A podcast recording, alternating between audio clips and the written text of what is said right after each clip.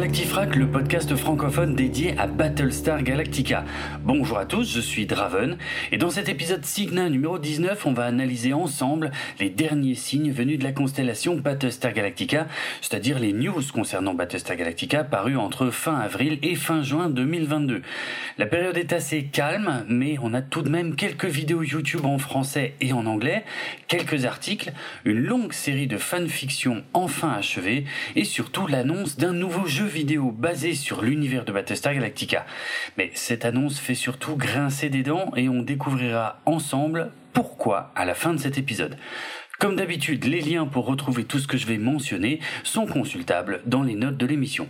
On est fin juin 2022, décollage. Le 24 avril, le youtubeur français Zast57 a publié une vidéo où il teste le jeu électronique Battlestar Galactica de 1978.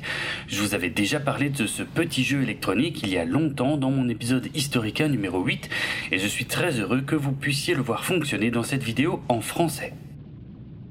Le 30 avril, la chaîne YouTube francophone Coffee Time, qui publie régulièrement des tutos et des tests sur le monde du dessin ou des montages en accéléré de ses propres créations, a publié une vidéo de son superbe dessin d'un raider Silon bien connu des amateurs de la série réimaginée. Ne la ratez pas car c'est fascinant de voir ce dessin prendre vie en partant des premiers traits jusqu'à la finalisation des couleurs. En plus, Coffee Time semble être un grand fan de Battlestar Galactica dont il possède plusieurs produits dérivés. Donc foncez voir ça.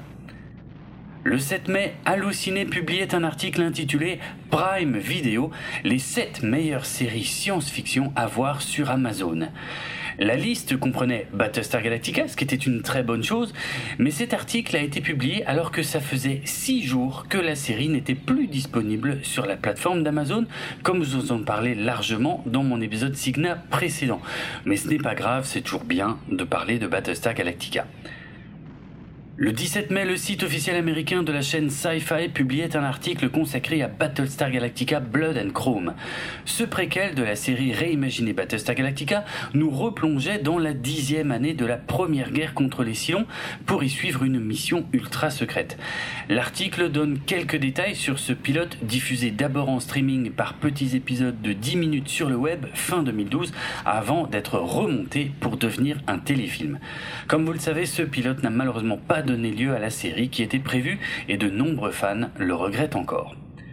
Le 27 mai, le site Slash Film revenait sur le fait que même les scénaristes n'étaient pas sûrs de qui serait un Silon dans la série. En effet, comme je l'ai déjà dit dans d'autres épisodes, la série a été écrite une saison à la fois, ce qui fait que certaines révélations n'étaient pas du tout prévues dès le départ. Ce sont bien entendu des éléments sur lesquels on reviendra dans de futurs épisodes Analytica. Le 28 mai, soit le lendemain, le site Slash Film publiait un second article consacré à Battlestar Galactica et cette fois centré sur la place très importante de la religion dans la série. Là aussi, il s'agit d'éléments que nous serons amenés à explorer en profondeur dans nos futurs épisodes Analytica. Le 30 mai 2022, le site officiel américain de la chaîne Sci-Fi semblait presque répondre à l'article de Slash Film que je viens de citer avec un article sur les aspects métaphysiques de Battlestar Galactica, c'est-à-dire certains de ces aspects les moins terre à terre, car il y en a eu également, même si la série avait une approche globale la plus réaliste possible. Encore une fois, comme il s'agit d'événements importants qui se déroulent dans les dernières saisons, il s'agit d'éléments qui seront abordés plus tard dans nos propres épisodes Analytica. Le 2 juin, on a malheureusement appris le décès du comédien de doublage français José Lucioni. Il était surtout connu pour être la voix française d'Al Pacino depuis 1995. Mais il a également prêté sa voix à une quantité astronomique de films et de séries depuis les années 70. Et si je vous en parle, c'est parce qu'il était le doubleur de Starbuck version 1978 et c'était de loin l'une des voix les plus marquantes de la série originale en version française. Notez qu'il a également doublé Edward James Mais pas lorsqu'il jouait le rôle d'Adama dans la série réimaginée, uniquement dans trois films sortis depuis 2011, y compris Blade Runner 2049.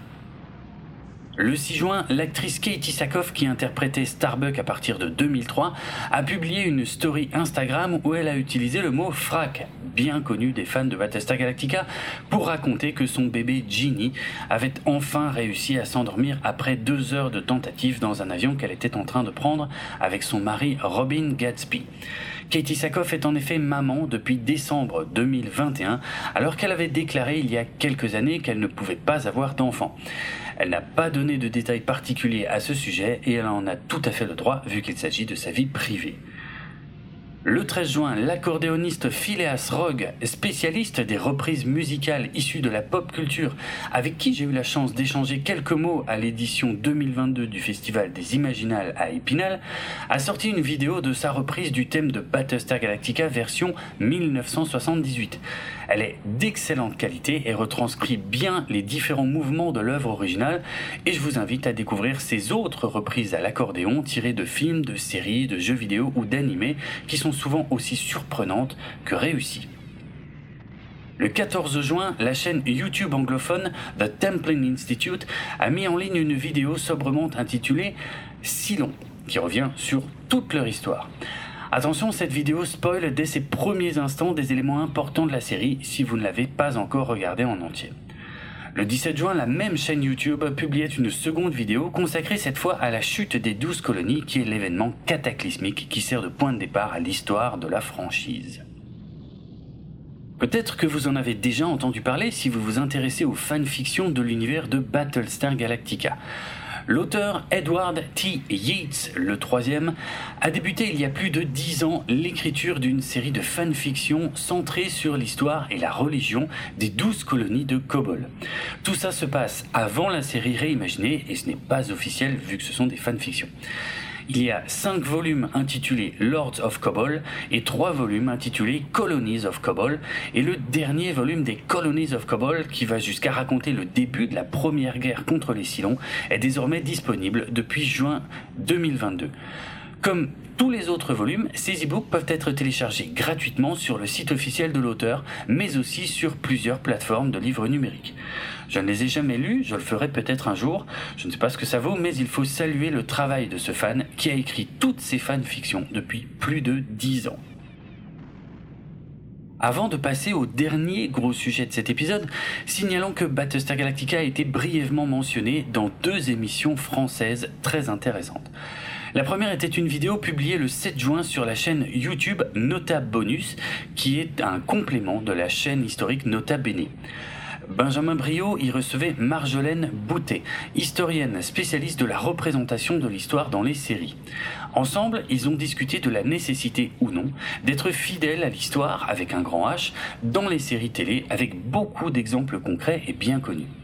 Pendant cet échange passionnant de deux heures, deux minutes ont été consacrées à Battlestar Galactica à partir de 48 minutes d'émission, notamment à cause du fait qu'on peut considérer la série comme traitant des suites du 11 septembre aux États-Unis. C'était très intéressant et je suis d'accord avec ça.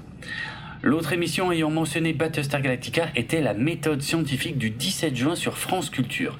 Nicolas Martin y recevait l'écrivaine américaine non binaire Rivers Solomon pour discuter de son parcours et de ses inspirations.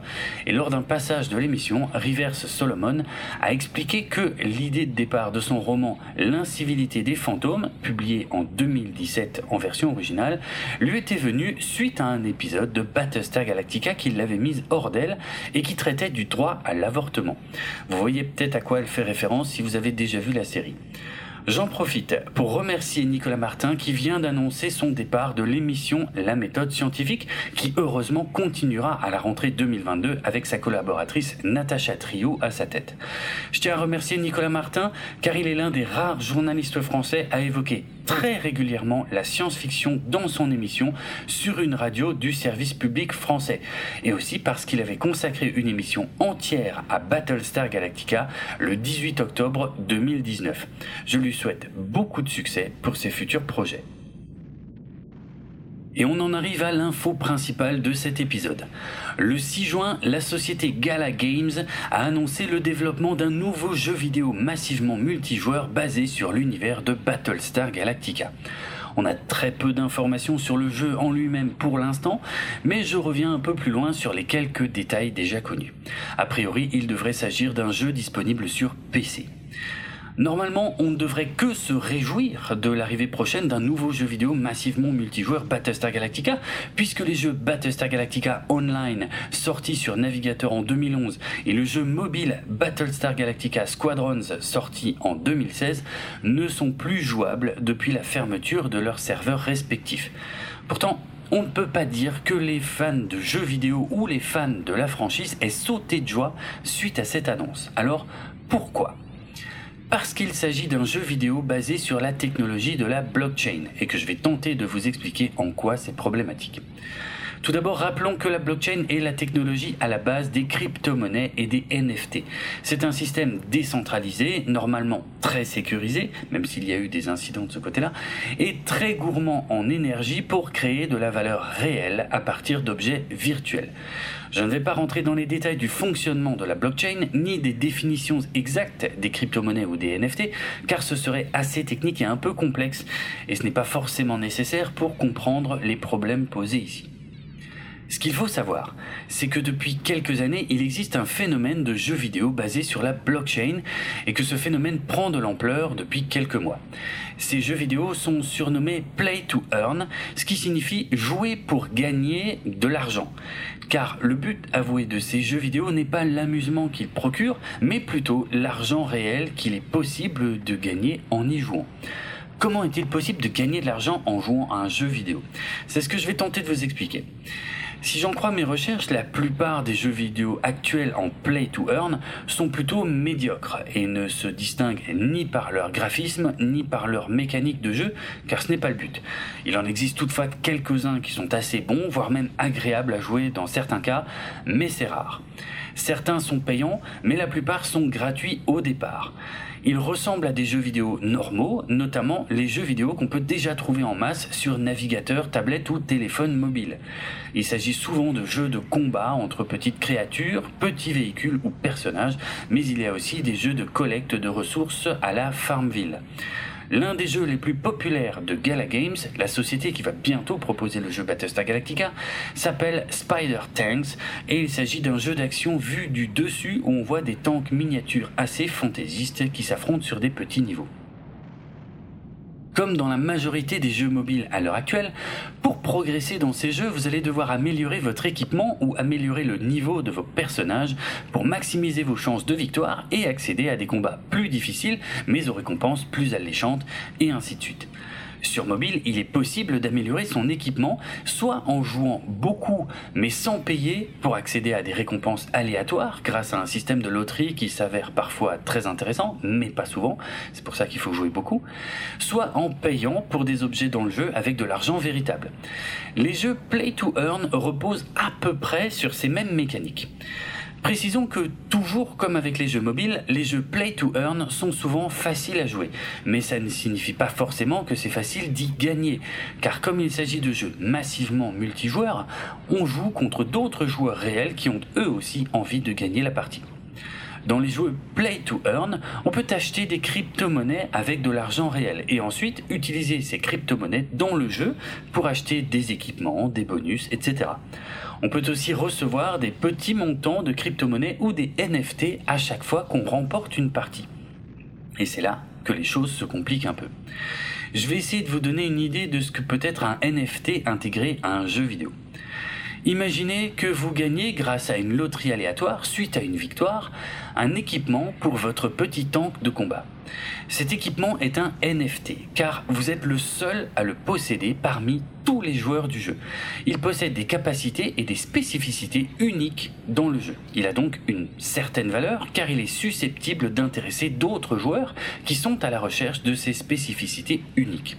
Vous pouvez donc le mettre en vente dans le jeu et ainsi l'échanger contre de la crypto-monnaie intégrée au jeu. Cette crypto-monnaie pourra également vous servir à acquérir une autre pièce d'équipement unique en NFT car elle a des spécificités qui correspondent davantage à ce que vous recherchez ou au véhicule que vous possédez déjà. Mais comme je le disais, ce NFT a une certaine valeur dans le jeu qui peut être quantifiée en crypto-monnaie et surtout qui peut fluctuer avec le temps en fonction de son degré de rareté ou de sa nécessité pour pouvoir réussir certaines phases de jeu. Il y a donc un cours qui fluctue avec le temps pour cet objet, un peu comme le cours d'une monnaie réelle. Et il peut être plus intéressant de l'acheter à certains moments et de le revendre à d'autres en fonction de la demande et de l'évolution de son prix. Vous l'avez compris, il y a une notion de spéculation dans ces jeux. Mais ça va encore plus loin, car la crypto-monnaie que vous utilisez pour les transactions au sein du jeu fluctue également en permanence, toujours comme une véritable monnaie. Il y a donc une notion d'investissement dans le jeu. Il vaut donc mieux acheter ces crypto-monnaies quand le cours est à la baisse et attendre que le cours monte pour les revendre contre de l'argent réel en jouant beaucoup et surtout en gagnant, on amasse cette crypto-monnaie, tout comme on peut le faire en revendant des NFT au bon moment. Et on peut à tout moment revendre ces crypto-monnaies pour faire une plus-value si le cours est à la hausse. Voilà pour le principe général et voilà comment on peut gagner de l'argent en jouant à ces jeux vidéo Play to Earn. Mais voyons maintenant les limites de ce système et les raisons pour lesquelles cette mode a assez mauvaise réputation. Tout d'abord, le plus évident, c'est que ces jeux vidéo ne sont pas conçus pour divertir, en tout cas pas à 100%. Ils sont souvent très répétitifs et ils nécessitent d'y jouer beaucoup et souvent pour avoir une chance de rapporter quelque chose, ce qui augmente au passage les risques d'addiction pour les personnes fragiles. Mais ce n'est pas tout. Les mécaniques économiques de ces jeux sont parfois comparées à un système de vente pyramidal, qui est illégal, je le rappelle, car il faut qu'il y ait sans cesse de nouveaux joueurs qui débutent le jeu pour que les joueurs déjà présents puissent continuer à vendre leur NFT ou d'échanger des crypto-monnaies. Sinon, toute l'économie du jeu s'effondre et la valeur de la crypto-monnaie associée s'effondre en même temps. Ce qui fait que tout l'argent réel qu'on a investi, plus le temps passé sur le jeu, part en fumée. Et ça peut arriver, et c'est déjà arrivé du jour au lendemain. Il suffit que quelques joueurs vendent soudainement leur crypto-monnaie pour créer un mouvement de panique qui fait chuter la valeur de la crypto-monnaie. Cette volatilité s'est déjà vérifiée à de nombreuses reprises sur plusieurs jeux, et si la valeur de cette crypto-monnaie part généralement à la hausse dans les jours qui suivent le démarrage du jeu, elle s'effondre généralement quelques temps plus tard pour ne plus jamais remonter. Pire encore, il arrive parfois que le cours de la crypto-monnaie d'un jeu n'ait aucun rapport avec ce qui se passe dans le jeu. Il y a par exemple certains jeux dont la crypto-monnaie associée a vu son cours évoluer avant même que le jeu ne soit ouvert au public. C'est possible car il n'est pas toujours nécessaire d'être un joueur pour acheter ou revendre la crypto-monnaie d'un jeu. Et certains s'amusent parfois à spéculer sur le succès du jeu avant même qu'il ne soit mis sur le marché. Concrètement, ça signifie que le cours de la monnaie d'un jeu peut s'effondrer du jour au lendemain uniquement à cause des spéculateurs qui ruinent les efforts de ceux qui ont investi du temps et de l'argent dans le jeu. Enfin, il y a aussi des cas de piratage, comme c'est arrivé fin mars 2022 à l'un des jeux Play to Earn les plus populaires et les plus rémunérateurs du moment, nommé Axie Infinity. À la suite de ce piratage, ce sont 620 millions de dollars qui ont été dérobés aux joueurs. Le développeur de ce jeu a depuis lancé un nouveau jeu plus sécurisé pour tenter de permettre aux joueurs de regagner ce qu'ils ont perdu. Mais près de la moitié des joueurs ont déserté les serveurs suite au piratage et comme je le disais avant, il est impossible de créer de la valeur s'il n'y a pas de nouveaux joueurs qui s'inscrivent régulièrement sur un jeu. Vous auriez envie de vous inscrire sur une plateforme qui s'est fait voler plus de 600 millions de dollars, vous? Ah, Je pense que vous avez compris le problème. Le souci principal de ce système, c'est donc la volatilité extrême de la valeur de ces crypto-monnaies. Et ce phénomène des jeux play to earn ne touche actuellement que les personnes déjà intéressées par les crypto-monnaies à la base. Les joueurs de jeux vidéo classiques et le grand public sont pour l'instant encore bien loin de cette mode qui tente de rendre la spéculation plus séduisante en l'associant au monde des jeux vidéo. Voilà pourquoi l'annonce d'un jeu vidéo Battlestar Galactica basé sur la blockchain suscite au mieux de la méfiance et au pire un rejet complet de la part des fans de la saga. Tout ça ressemble surtout à une tentative de séduction basée sur l'intérêt pour une franchise pour tenter de faire venir un nouveau public vers les jeux play to earn et surtout pour prendre leurs économies. Maintenant que j'ai expliqué le principe général et surtout les dangers de ces soi-disant jeux, voyons de plus près ce qui est annoncé par Gala Games. Il faut tout d'abord savoir que Gala Games est une plateforme qui propose à l'heure actuelle 14 jeux vidéo qui se basent tous sur la même crypto-monnaie appelée le Gala. C'est en effet l'une des spécificités de cette plateforme. Les Galas gagnés dans un de leurs jeux peuvent être utilisés dans leurs autres jeux. Pour info, la crypto-monnaie Gala a été lancée en septembre 2020 avec une valeur de départ égale à 0,0013 centimes d'euros pour un Gala, soit un peu plus d'un dixième de centime d'euros au départ. Le gala n'a commencé à prendre de la valeur qu'à partir de février 2021 et il a atteint sa valeur record le 26 novembre 2021 lorsque un gala valait un peu plus de 63 centimes d'euros. C'est là que Gala a attiré l'attention puisqu'il a réalisé une belle opération en passant d'un dixième de centime à plus de 63 centimes mais il a beaucoup fluctué depuis et surtout il a beaucoup rebaissé puisqu'au moment de l'écriture de cet épisode, sa valeur est de moins de 5 centimes, ce qui signifie qu'il a perdu plus de 90% de sa valeur en un peu plus de 6 mois. Mais les prévisions des investisseurs sont très optimistes puisqu'ils considèrent que le gala pourrait valoir plus d'un euro dans les années à venir. Est-ce que c'est réaliste? Je n'en ai aucune idée, je n'y connais rien et n'allez surtout pas croire que je vous invite à investir là-dedans car c'est loin d'être le cas. Notez également que ce n'est pas la première fois que Gala Games annonce un jeu vidéo basé sur une franchise connue, puisqu'il développe actuellement un jeu de survie basé sur la franchise The Walking Dead. Des objets de ce jeu sont déjà en vente, alors que le jeu n'est pas encore sorti. Et d'après ce que j'ai pu voir, la valeur de ces objets fluctue actuellement à la baisse, ce qui signifie qu'il y a déjà des échanges commerciaux sur ces objets du jeu, alors que le jeu n'est même pas sorti. Vous pouvez être sûr que le même phénomène va se produire avec le jeu Battlestar Galactica. Alors, qu'est-ce qu'on sait de ce fameux jeu Battlestar Galactica? Il est développé par Revolving Games et il sera disponible sur PC. C'est ce qui est indiqué sur le site officiel du jeu, mais il n'y a pas encore de date de sortie officielle. Il s'agira d'un jeu de stratégie de type 4X. Les jeux de stratégie 4X sont surnommés ainsi car ils reposent sur quatre principes fondamentaux l'exploration, l'expansion, l'exploitation et l'extermination. C'est un type de jeu de stratégie qui existe depuis le début des années 80 et dont les représentants les plus célèbres sont les jeux des sagas Civilization ou Heroes of Might and Magic. L'histoire du jeu se situera juste après l'attaque surprise des Cylons sur les 12 colonies, donc au tout début des événements de la mini-série réimaginée de 2003. On y incarnera des groupes d'humains disséminés dans toute la galaxie après l'attaque des Cylons qui tentent de se reconstruire économiquement et militairement parlant afin de contre-attaquer pour reprendre le contrôle des douze colonies. Oui, ça n'a rien à voir avec le scénario de la série. L'univers de Battlestar Galactica n'est que le décor de ce jeu, mais l'idée n'est visiblement pas de revivre les événements de la série. Le concept sera que chaque joueur devra reconstruire une petite base au départ pour la développer en collectant des ressources et en formant des alliances avec les bases des autres joueurs pour pouvoir accéder à de nouvelles technologies et ainsi se constituer une flotte de vaisseaux et de Battlestar tout en se défendant des attaques régulières des Cylons. À partir d'un certain niveau de jeu, il sera possible de coordonner des attaques de grande ampleur de la flotte afin de tenter de reprendre les colonies perdues. Le déroulement du jeu sera découpé en saisons et chaque nouvelle saison débutera par l'attaque destructrice des Cylons sur les 12 colonies et engendrera une nouvelle disposition de l'univers et des difficultés à surmonter pour atteindre les objectifs de la saison. Voilà, c'est tout ce qu'on sait pour le moment. Il n'y a pas encore de vidéo ou de capture d'écran du jeu pour l'instant. Il y a juste une image du jeu en développement qui avait été dévoilée lors d'un streaming d'annonce, mais c'était avec des vaisseaux différents de ceux de Battlestar Galactica, car à ce moment-là, le jeu était encore annoncé sous le nom de code Project Saturn. Il y a en revanche quatre illustrations officielles assez jolies qui mettent en scène des combats spatiaux de l'univers de Battlestar Galactica.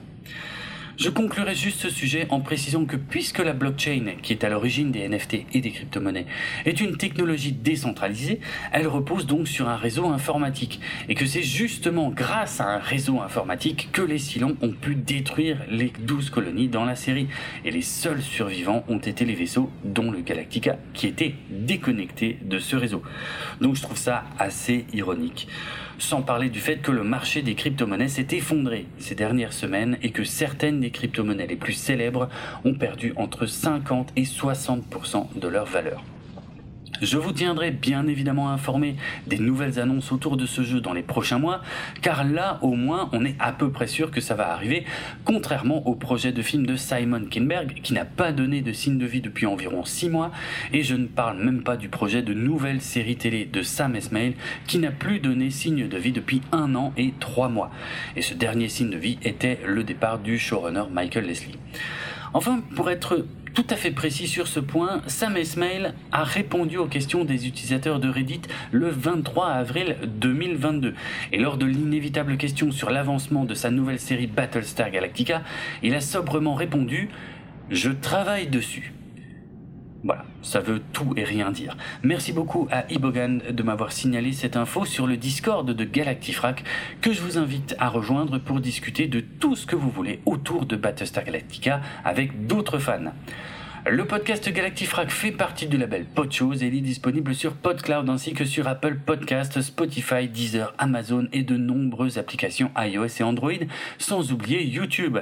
Retrouvez les notes de l'émission sur galactifrac.lepodcast.fr et suivez-nous sur Twitter, Facebook et Instagram pour du contenu supplémentaire en lien avec cet épisode. Vous pouvez également venir discuter avec d'autres éditeurs et moi-même, comme je le disais à l'instant, sur le serveur Discord de l'émission. Si vous voulez me retrouver sur Twitter, pseudo c'est Draven et ça s'écrit D-R-A-V-E-N-A-R-D-R-O-K. N'oubliez pas que si vous avez apprécié cet épisode, le meilleur moyen de le montrer et de nous récompenser est de le partager au plus grand nombre via les réseaux sociaux. Allez, à bientôt, ciao